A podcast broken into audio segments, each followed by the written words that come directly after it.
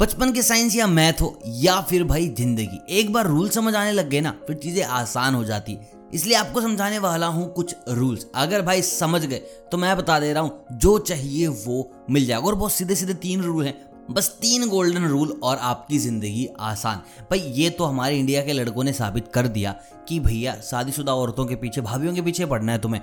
तुम्हें अपने से छोटी उम्र की लड़कियाँ पटानी नहीं बहुत जमाना ही चला गया। अभी कुछ लड़के ऐसे हैं जिनको अपने से कम उम्र की लड़कियाँ चाहिए। मतलब कि मैच्योर किस्म की लड़कियाँ नहीं चाहिए, लेकिन अब भी उन लड़कों की तादाद पूरी पूरी है जिनको मैच्योर तुम समझ रहे हो ना, जिस तरीके की लड़कियाँ चाहिए, जहाँ वो मेहनत कम करें, उनके ऊपर मेहनत ज़्यादा हो। तो चलिए वीडियो को स्टार्ट करते हैं। उससे पहले आप मुझे कमेंट करके बताओ कि भाई आपकी ख्वाहिश क्या है? आपकी पसंद क्या है?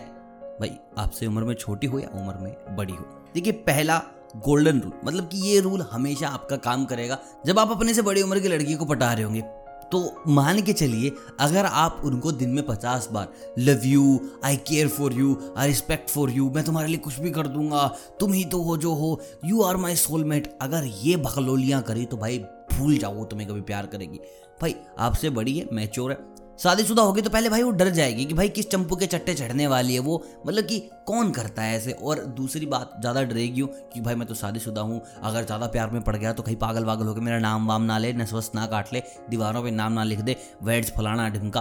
तो तुम समझ रहे हो ना, ऐसे नहीं पटेंगे। तो रूल बना लो give them as much they want बस उतना ही धक्का दो जितना उन्हें पसंद है। ज़्यादा दोगे तो भाई फंस जाओगे। तो बस ज़्यादा ना प्यार नहीं दिखाना है, बस लिमिट का दिखाओ दैट्स ऑल दूसरा गोल्डन रूल जो तुम्हें बहुत ज़्यादा काम आएगा, उन्हें घर याद मत दिलाओ। भाई वो घर से निजात पाने के लिए तुम्हारे पास बैठी हैं। और तुम साल उनको घर याद दिला देते हो, बेटा कैसा है? वो कब आएँगे?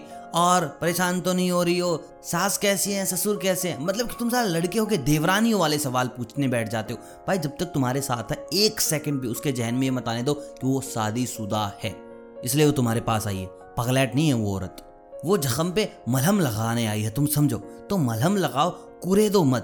तो भाई, याद रखो ये चीज़, जब तक तुम्हारे पास है उसे भूल जाने दो वो शादीशुदा है। उसे भूल जाने दो कि वो बड़ी है। बस, उसे इस तरीके से अपनी बातों में रहो। उसे इस तरीके से प्यार जताओ कि उसे लगे कि वो सबसे छोटी है। उसे लगे कि अभी वो जवान है, कवारी है और शादी से कोई लेना देना नहीं। ये करोगे ना मतलब कि ये कर दोगे, उस दिन बंदी तुम्हारी है गारंटेड अब तीसरा रूल जो तुम्हें मानना है, जो 99 परसेंट काम करता है never be a family friend तुम बहुत दिमाग लगाकर सोचते होगे कि भैया फैमिली फ्रेंड बन जाता हूँ, कुछ तो रिश्तेदारी निकाल लेता हूँ, बात बन जाएगी। अबे, वो दूर हो जाएगी तुमसे, वो तुम्हारे पास तक नहीं आएगी। क्योंकि फैमिली फ्रेंड बन जाओगे तो तुम घर आओगे घर आओगे तो तुम पे साला शक होगा शक होगा तो पत्ती पे शक होगा, पत्ती पे शक होगा तो आदमी मतलब कि मांडवली करेगा, थोड़ी खैर खबर लेगा सीआईडी बनेगा और कहीं ना कहीं तुम साले पकड़े जाओगे। इसलिए वो चाहेगी कोई ऐसा आदमी जो कोसों दूर तक संबंध में ना हो, जिस पे कोई शक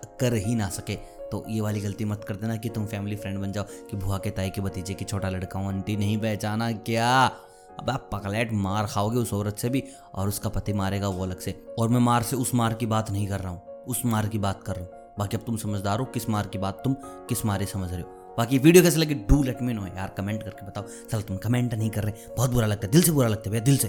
कमेंट करके बताओ लाइक करो, चैनल को सब्सक्राइब करो और बेल आइकन दबा दो। अगली ऐसी अपडेट्स के लिए मिलता हूँ। बहुत जल्द, तब तक आप सभी को अलविदा।